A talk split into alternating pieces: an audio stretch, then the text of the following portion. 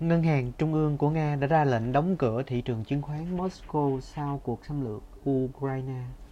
Giao dịch đã bị tạm dừng tại một số công ty của Nga trên sàn giao dịch chứng khoán New York và Nasdaq. Giá trị của các cổ phiếu Nga giao dịch tại London đã giảm đến mức gần như vô giá trị. Sàn giao dịch London sau đó đã đình chỉ giao dịch với hàng chục công ty.